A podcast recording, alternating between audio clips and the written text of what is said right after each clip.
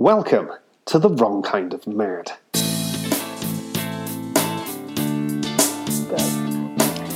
Hello and welcome to the Wrong Kind of Mad podcast. Uh, I'm Keir Hardin. I'm Holly Berrigan. And we are uh, doing this so that we can talk about the issues and talk with people who are important or influential in the world of what gets described as personality disorder. So today we are talking to Norman Lamb. Is he still the Right Honourable Norman Lamb? Mm, I don't know. I don't, Dunno. don't think so. He's definitely still a sir. So we'll be talking to Norman Lamb, who may or may Norman not. Lamb. Sir Norman Lamb. Sir Norman. who may or may not be honourable.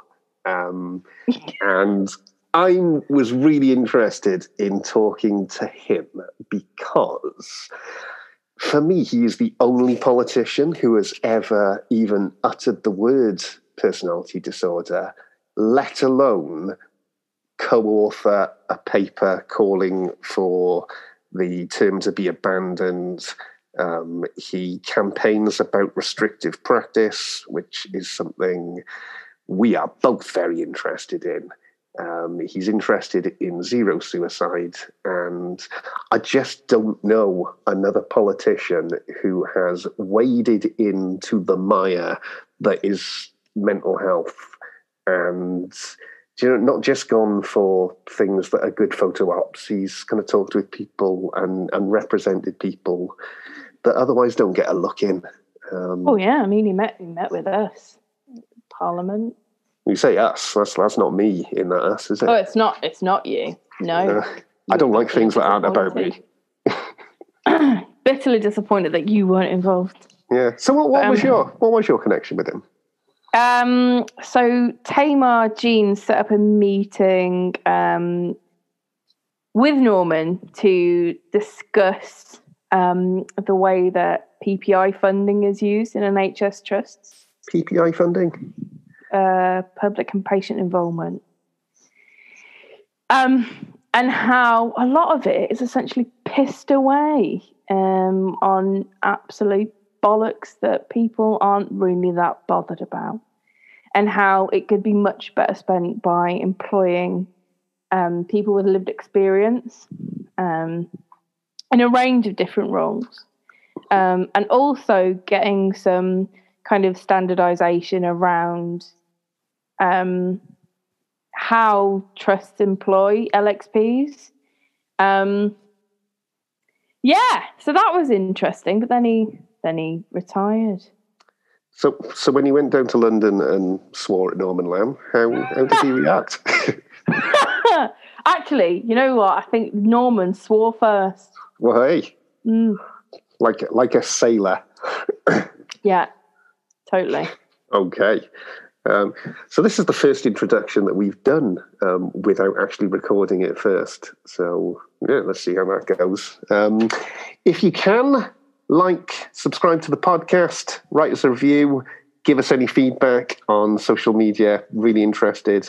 Uh, if you have some suggestions of who we should be talking to, we're interested to to hear them. But for now, meet Norman Lamb. Sir Norman Lamb, who may or may not be honourable. We'll find out if he's honourable. That's a question. Okay. Norman Lamb.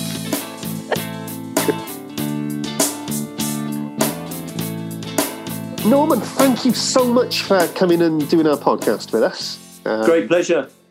And we were thinking about how to introduce you, and we I know answer that, to anything.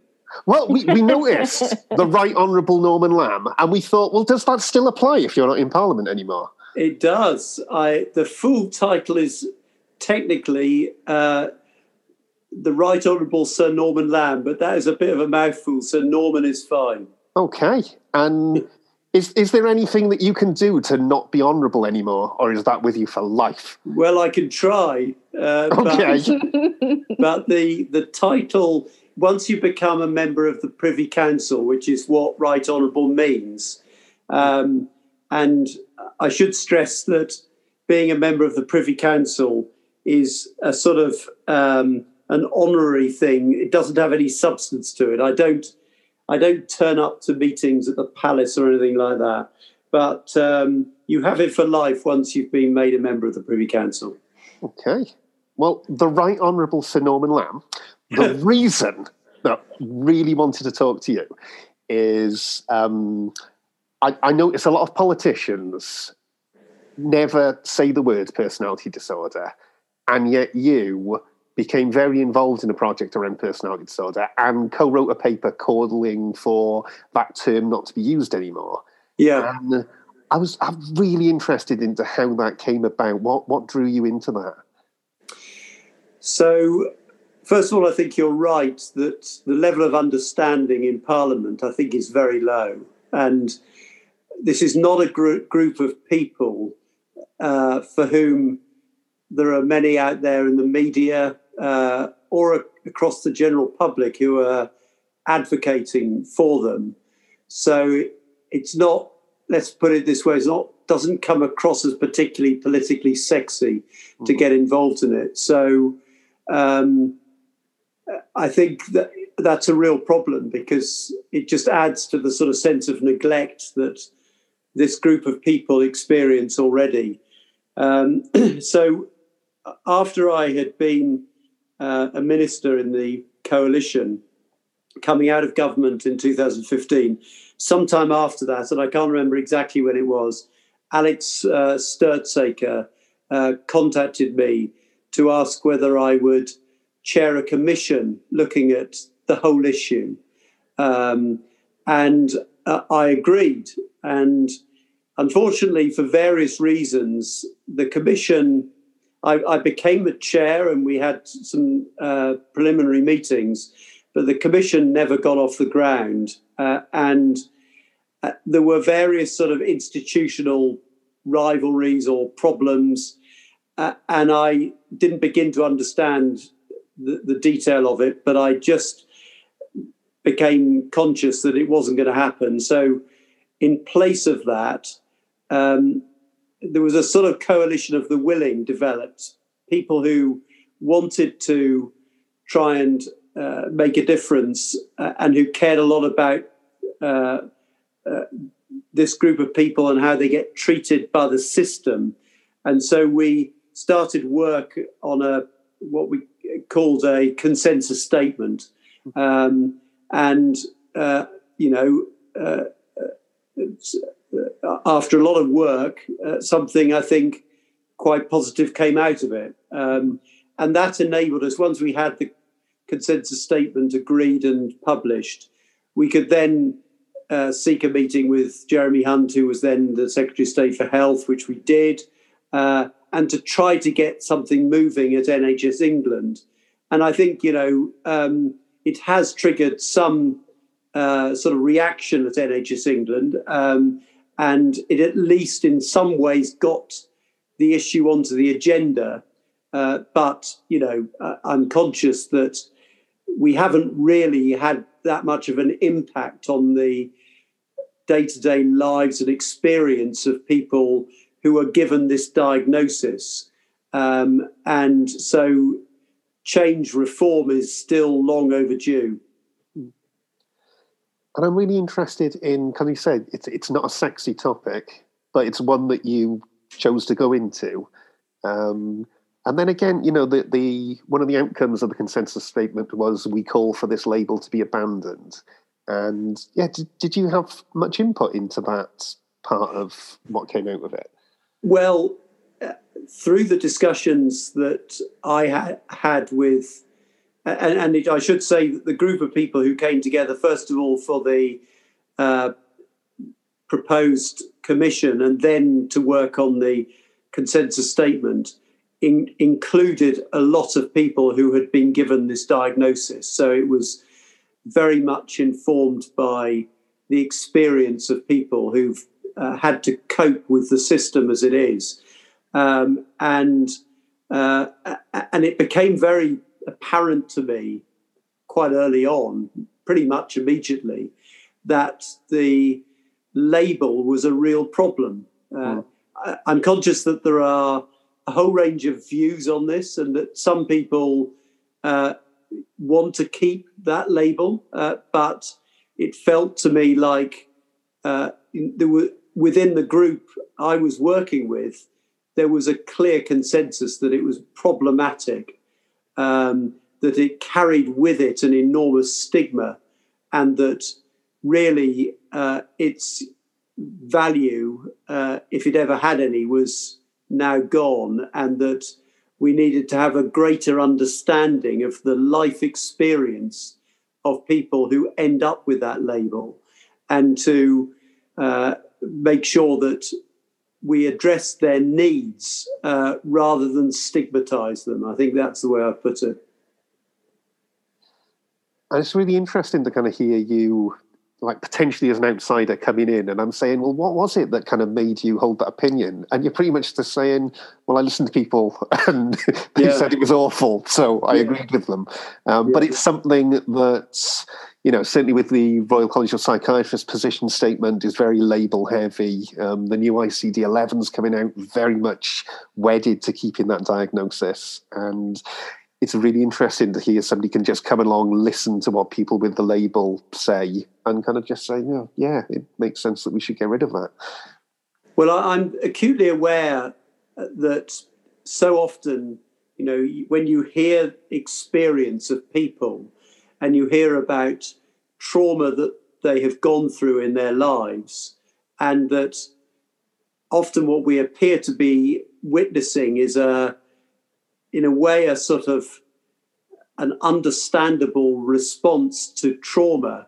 Um, and to then call it a disorder is a is quite um, derogatory, I, I, would say. And now, set against that, I'm conscious that the system responds to labels. You know, you can never get uh, attention given to a group of people who are badly treated by the system if they if they if they're not identified in some way. Mm-hmm. Um, so uh, there's got to, I think there's got to be some description of the, the, the people that we're dealing with, but I absolutely believe we need to move on from uh, that description. And you know that view is shared by many people in positions of authority. So, you know, I, I, I, I think it's something that's important to continue to fight for.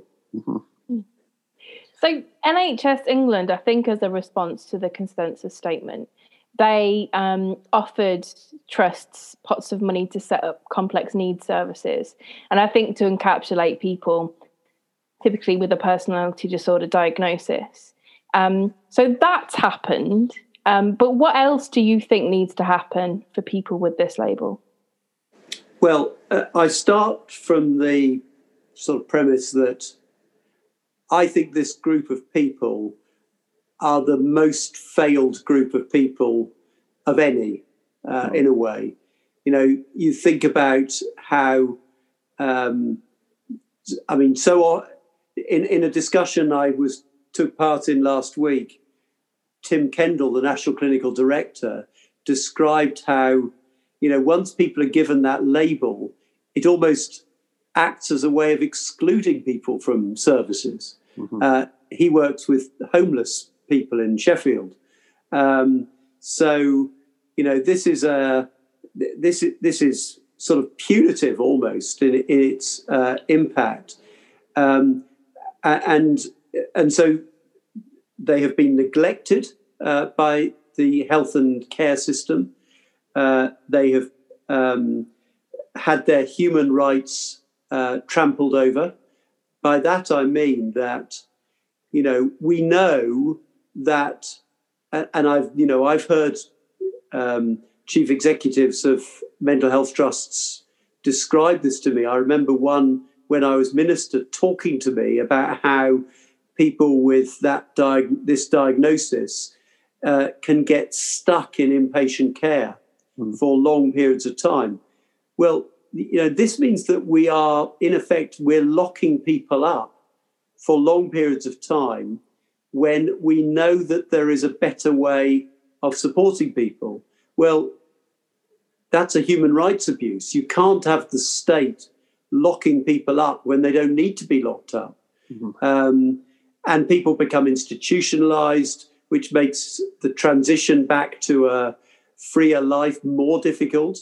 Um, so, you know, when I look at parts of the country, and and uh, Alex Stirzaker took me to a service in Swindon um, where it was called um, Lift Psychology, and this was basically enabling people with this diagnosis, together with others with complex needs, to receive support in the community in, in, in a sort of primary care setting, um, often doing group work with people.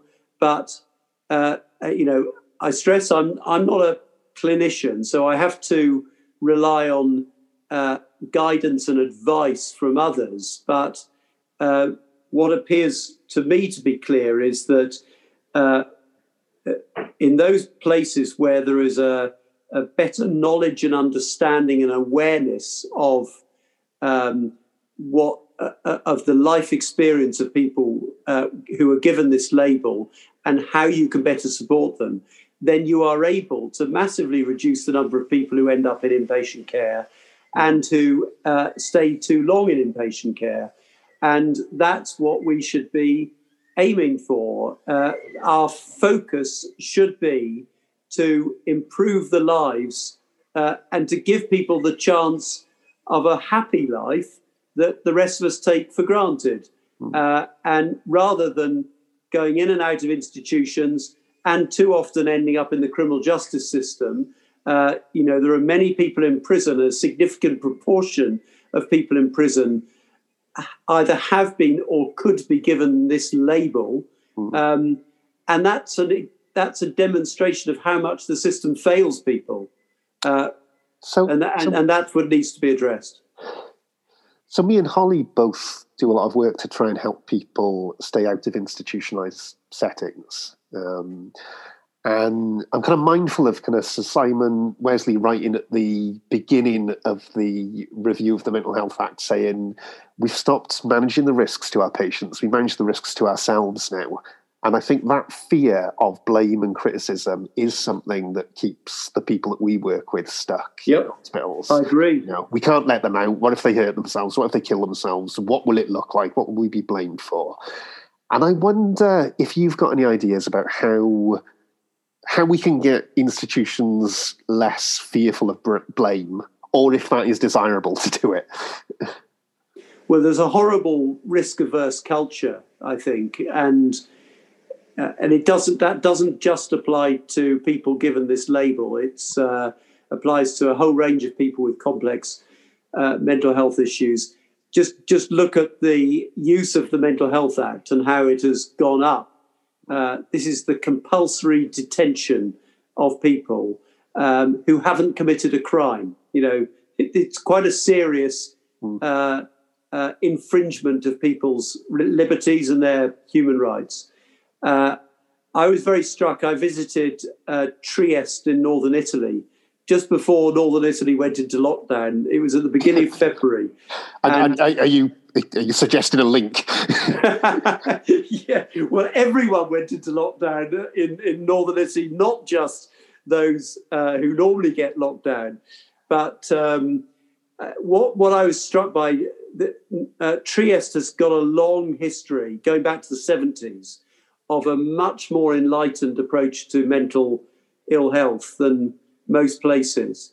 Uh, they also have a more enlightened legal framework without the same powers that we have in this country. And so they lock far fewer people up. Uh, and and the, the result of that, you discover, is that the wheels don't fall off, that mm. you don't end up with carnage on the streets and, uh, and, and chaos. You end up with professionals honing their skills on relationship building, on uh, negotiation, rather than on the use of compulsion. And uh, and I think that we've got a lot to learn from places around the world uh, where a more enlightened approach uh, has demonstrated that that's possible and that uh, you know it doesn't end in disaster. Mm. and you know the, the the, the sort of trend in the last few years of ever increasing use of the Mental Health Act. Um, uh, it's not a given. It doesn't have to happen it can be reversed. Uh, you know, we need reform of the Mental Health Act, and my own view is I would go further than the recommendations in Sir Simon uh, Wessely's um, report, but it's at least a move in the right direction. Mm. And but, you, but but we're still waiting for anything to happen. What is it? Nearly two years since he published that report. So uh, we need the government to act to create a more enlightened legal framework. Do you have an idea about how some of that fear can be taken away? Because I just think if every inquest I ever read on an inpatient unit, it generally says we didn't watch this person enough and we didn't restrict them enough. And it never says they should never have been in this environment in the first place. I, I wonder how we move away from that mindset of finding somebody to blame. It, it's it, it's problematic, and it's not just the legal framework, but it's also you know the um, arrangements we have in place for inspection and regulation of health settings that uh, you know um, organisations fear the CQC will criticise them, so uh, and then they get criticised in the media and so forth. So uh, the the tendency is for ever greater controls and restrictions. And you know, I, I remember when I was minister, I visited um, I visited a teenage girl, a fifteen year old called Fawzia. Uh, her, she's, her family has talked about her situation. It's been in the public domain. Uh, but I visited her in um, in St Andrews in Northampton, and you know the response to what is called challenging behaviour was ever greater restrictions, mm. uh, incessant use of uh, restraint, physical force against a 15 year old, uh, the use of seclusion, putting her basically into a prison cell. I mean, it was deeply shocking to see it. Mm. Um, and yet, you know, I instigated a review of that case. Uh, we got her out of there after, after a few months. And I went back to visit her two years later. And from the day she was discharged from St Andrews uh, to the day I met her two years later, she hadn't been restrained on a single occasion. Mm. So, so often people behave in the way they do uh, as a response to the alien environment in which they find themselves, yeah. um, uh, or the anxiety that they are experiencing because of the conditions that they are uh, contained within. So it's we have to challenge and confront the what I call the containment of people uh, in an uh, unhealthy and uncivilized way, uh, and uh, you know, it all happens behind closed doors, but it is not acceptable in this day and age that people are treated in this way. Mm.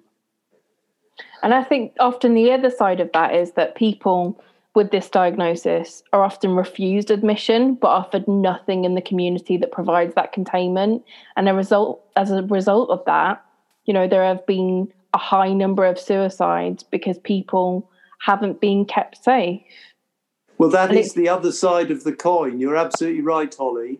And in a way, it goes back to what I said that Tim Kendall had explained about how when someone's given that label, they can be excluded from any help. So it's sort of, you, it feels like it's one or the other. They're either completely neglected, in which case, sometimes people, and, and I, it's very important to stress that this is not a intended as a generalization of people who are given that label.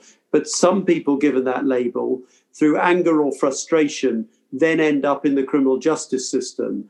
Uh, and so, uh, you know, they, they are failed in that way. Absolutely. Uh, so you either end up with total neglect or or an approach which impinges on people's human rights. And yeah. what I'm calling for is uh, a civilized uh, approach to care and support in the community, uh, meeting people's needs, meeting people's needs for companionship, for friendship, for a good life, um, giving people the tools to, you know, navigate their way through life, uh, um, rather than the, the, sort of, you know, the polar opposites that we've just been talking about.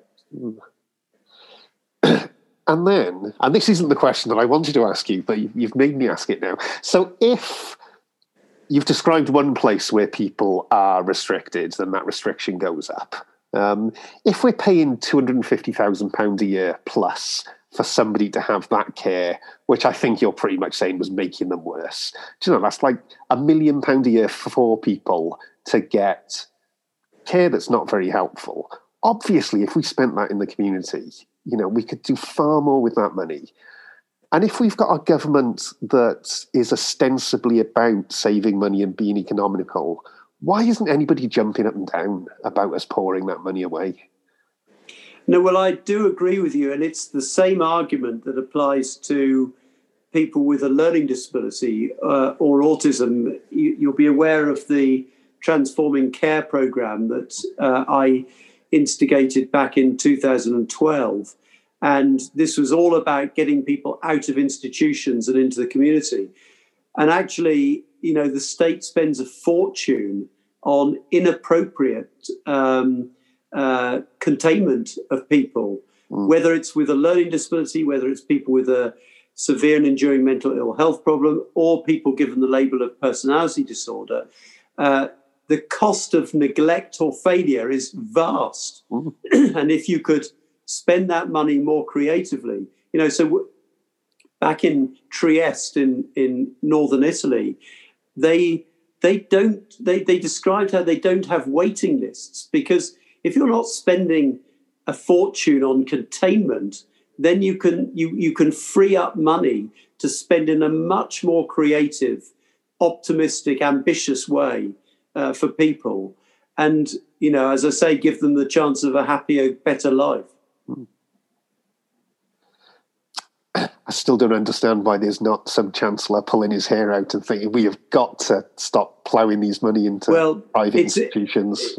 Here, it, I'm afraid it's a it's a function of ignorance, um, and I don't mean that rudely. It's people simply not being aware of the potential to spend money better. If you mm. if you could spend, you know, a couple of hours with the Chancellor of the Exchequer actually explaining who this group of people are, how they get treated at the moment, how much it costs the state, and what the alternative could be, you'd have a chance of you know, uh, convincing him.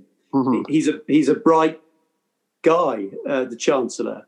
Well, that's uh, our next guest sorted then. but you know, he has a myriad of other things uh, to deal with, and as I said right at the very start, this particular group of people never get attention within our national parliament um, or uh, within the media. So people as high up as the Chancellor or the uh, Prime Minister probably know very, very little about this subject. Well, we can try and change that. Um, Absolutely. I've heard you talk about zero suicide, um, which, and, and, tell me if I'm wrong on this, but it's, it's, the idea that all suicide is preventable in some way. Um, and I noticed myself worrying that if we have a blame culture and people are afraid, then a zero suicide label can play into that a bit, that people will do everything they can to ostensibly keep people alive, even if that might mean trampling on their human rights a bit. And yeah, can, can you help me understand if, I, if I've got that right? Yeah. well, uh, you're absolutely right to it, draw attention to what I would describe as the tension here. Um, but I don't think that it needs to be uh, uh, uh, problematic. Um, so you're right in saying that the objective should be that you know every life is precious and that we should be if we have the if we have evidence about how we um, uh, can reduce the rate at which people take their own lives, we should surely be applying that evidence to our practice. But the focus of um, the zero suicide movement, which comes originally from Detroit in the United States, it was about what you do much, much earlier on. Um, so they, they talk about uh, perfect depression care. Um, so the idea is that you know at the moment what happens if you have a chronic physical health condition for example and there are psychological consequences to that and that's a very common uh, feature well you know what uh, what tends to happen in our country and in many other countries is you get put on a waiting list and you could be sitting on that waiting list for six months for nine months um, and you might never get proper support for your psychological needs. What they recognized was that, you know, if you've got someone in a diabetes clinic or a heart clinic who's got really significant psychological challenges because of this condition, then make sure they get immediate access to support, um, to, to learn the coping mechanisms, uh, to deal with their psychological needs. In other words, holistic care.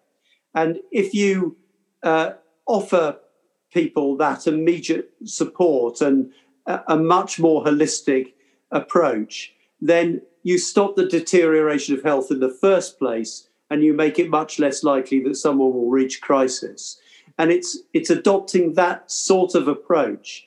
I understand the risks that you talk about, and if it was interpreted inappropriately by some people, you could just imagine them, you know, uh, uh, eradicating every possible risk and therefore constraining that individual uh, ever more greatly. And that would be an entirely inappropriate response. But I think if one adopts the sort of civilized approach that um, using the evidence of what we know is effective at reducing the risk of a deterioration of health in the first place, then we can save many lives and we can have that as an ambition that can improve the experience of many people. Okay. Does that make sense? That does make sense. I mean, if, if we had longer, I might kind of talk about, oh, but that, that population in Detroit's very different from Britain, and their suicide rate was still higher than ours, even when they were doing the perfect care. But I, I get where you're coming from. But the same principles apply. You know, we we have a whole load of people here who wait forever for any psychological support, yeah. sitting on waiting lists for long periods of time. Yeah. Tragically, many people take their lives whilst they're waiting. Um, and so I think, you know, I, I think it, I, my overall response would be to say, be conscious of the risk that you describe. Uh, you know, d- uh, don't allow uh, yourselves to go down the route of um, of impinging on people's human rights with the ambition of saving lives, but focus on how we prevent deterioration of health in the first place as, as a way in which we can genuinely improve lives and make people much less likely to be at risk of taking their own life. Yeah. And I think we we can't force people to live in hell and celebrate. Abs- no, I accept that. Yeah. I accept that. Okay. I'm very conscious that you've given us some of your time and, and you have pleasure. to go. Um, it has been an absolute pleasure talking to you. And yeah, thank you so much, Norman. We really appreciate it. Yeah. Just, well, great, great pleasure. And I'm very grateful to both of you for focusing on this really important issue. And the more we can, you know, uh, promote awareness and understanding and a more human, human and civilized approach, uh, mm. the better but we've got a long way to go. Just very briefly, we asked people on Twitter to suggest any questions and stuff. I saw that. Yeah, and and, I, think what really came out was just the esteem that you are held in. That yeah. people recognise that nobody else sticks up for this client group or the people who are stuck in treatment units, and you have, and that's appreciated by the world outside and us in particular. So thank you. well, that's very kind of you, Kieran. It's appreciated uh, I, I sure I get an awful lot wrong, but I will keep fighting for for justice. Really, justice and human rights is what drives me on. Thank you very much. Great pleasure.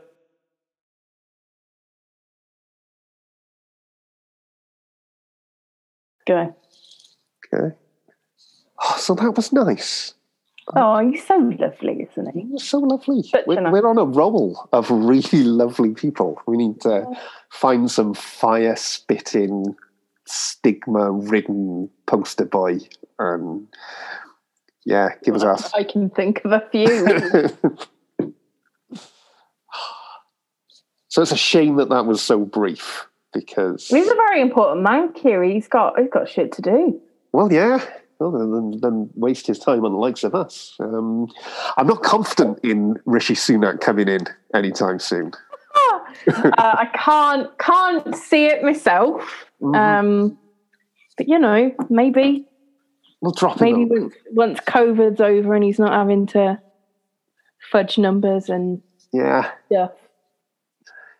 It makes me wonder about uh, mental health ministers and shadow ministers and whether they might be up for a talk. Ooh. Maybe they could be somebody to grab Rishi Sunak in a corridor and give him give him I some don't, I don't. I don't think we should be encouraging people to accost Rishi Sunak. I think, I think we're going to get into trouble if we do that. Okay. All right, we're we're not encouraging the uh, putting your hands on any politicians No, of any discipline. Um, okay. So yeah, I mean, I don't know if we kind of pad this out because this one's finished a bit earlier, or um, well, should we? Should we? We can. we can yes. pad. Yes. I mean, what what jumps out at you from that view? What? Um. Oh, so I'm. I find that the zero suicide idea quite difficult because when I think of some of the people that I have known that haven't been in services, haven't really presented in any particular way where people would be worried about them, yet have Mm. gone on to kill themselves, I don't know how that would be considered preventable. Hmm. I've definitely known of kind of meetings with kind of like town and city planners and thinking of kind of making bridges. that Yeah, that's true. off Yeah. and like kind of taking that idea of we know some stuff that makes things harder. Um, Mm. yeah. Yeah, but the, the problem is, is architects don't want to do it because it ruins their buildings and stuff, yeah. which I think is fucking ridiculous. So there is a particular building in Birmingham that was built a few years ago um, that has a number of kind of roof terraces, um, which people have used. Mm. Um, and there was a call to make the barriers higher, but they refused to do it because it had ruined the aesthetic of the building. Yeah. What the fuck? Yeah. Yeah, it's, it's it it feels like a callous argument to make that, doesn't it? I- incredibly, yeah, yeah. And I don't see why we can't do that more. I don't see why we can't build things into our architecture that that can make suicide more difficult, that can give you that bigger gap between thinking I'm going to do this and being able to do it. Mm. Um, I do still worry about somebody looking at a spreadsheet and thinking, right, we've had 12 suicides this year, we can't have another one, and just becoming ultra restrictive. We're not going to let them out of hospital this weekend just in case. We're not going to discharge them off their section just in case. And I think the potential for that to be in the environment is incredibly strong. I mean, you say that, but then people would actually have to get admitted, wouldn't they? Yeah, but then you know if they're not in, it's just like sometimes it's a game of like who was the last person to touch them, and if they're not let into services, it's kind of like well, you know, it's not our fault. Whereas once they're in there, once you're on an inpatient service, you've got to be good enough to be let out, haven't you? And very hard. But that's that's the thing, that. though, isn't it? It's it's not.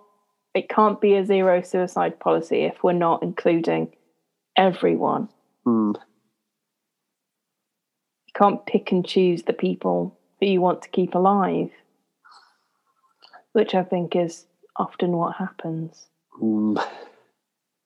That's the thing, isn't it? Is that we we're pretty good at picking out who's high risk. We're awful at working out who will go on to kill themselves. Um, Mm. I know it would be good to get better at that because if we don't, then we're either kind of waving goodbye to people who might well go off and kill themselves, or we're locking people up who might never do that. Hmm Uh, and I think, you know, we can talk about this fairly sensibly, but the amount of people that I talk to and they're like, well, they're still having suicidal thoughts, so we're not going to discharge them. And the amount of people that I've worked with and you've worked with who have suicidal thoughts every day Mm. for the past 20 years, you know. Um, Yeah, I mean, if- I frequently have suicidal thoughts. It doesn't mean that I'm going to act on them. but then I think you should be locked up a lot of the time. Thanks. but, you know, it, it becomes ridiculous, doesn't it, to kind of think that we, we're going to lock people up for the thoughts in their head rather than the actions that they take. Um, Yeah, and then that that gets a bit 1984, doesn't it? Like thought crime. mm, You're not allowed to think these things. But are they not? Are they not just a general part of human experience? I don't think. I think at some point most people will will consider or feel like they might not want to be around anymore, and we can't lock everyone up that Yeah. that says I've I've thought about this yeah. because there'd be there'd be no one left out in the community, would there? And I've certainly thought I don't want to be here anymore. That's definitely been part of my experience in life um, and would not have fancied being locked up at the time. But it's only in, because like, luckily I've never, you know, been Mad enough. Well, yeah, and forced to accept mental health services against my will. But once that happens, that's when the thoughts in your heads can become a reason to discharge you. It, it doesn't happen Hmm. outside of a mental health service. You know, even if you're looking at um, prosecuting somebody for terrorism, you know, you can't just go on what they've thought about and Mm. talked about with their friends. It's got to be the actions that they were at least planning. Um, but yeah, in mental health services, your thoughts will be worthy of, of keeping you inside. And I think the real problem is that it is not consistent trust to trust, is it? Hmm. And Well, how do we how do we gain any kind of consistency nationwide? Don't think it's possible. well, trust to trust, or ward to ward, or team to team. Well, yeah, yeah.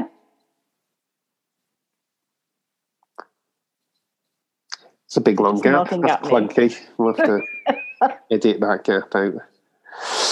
Some reservations about um, zero suicide. And probably the other thing that jumped out for me is he kind of said, and somebody asked me to come into this task force.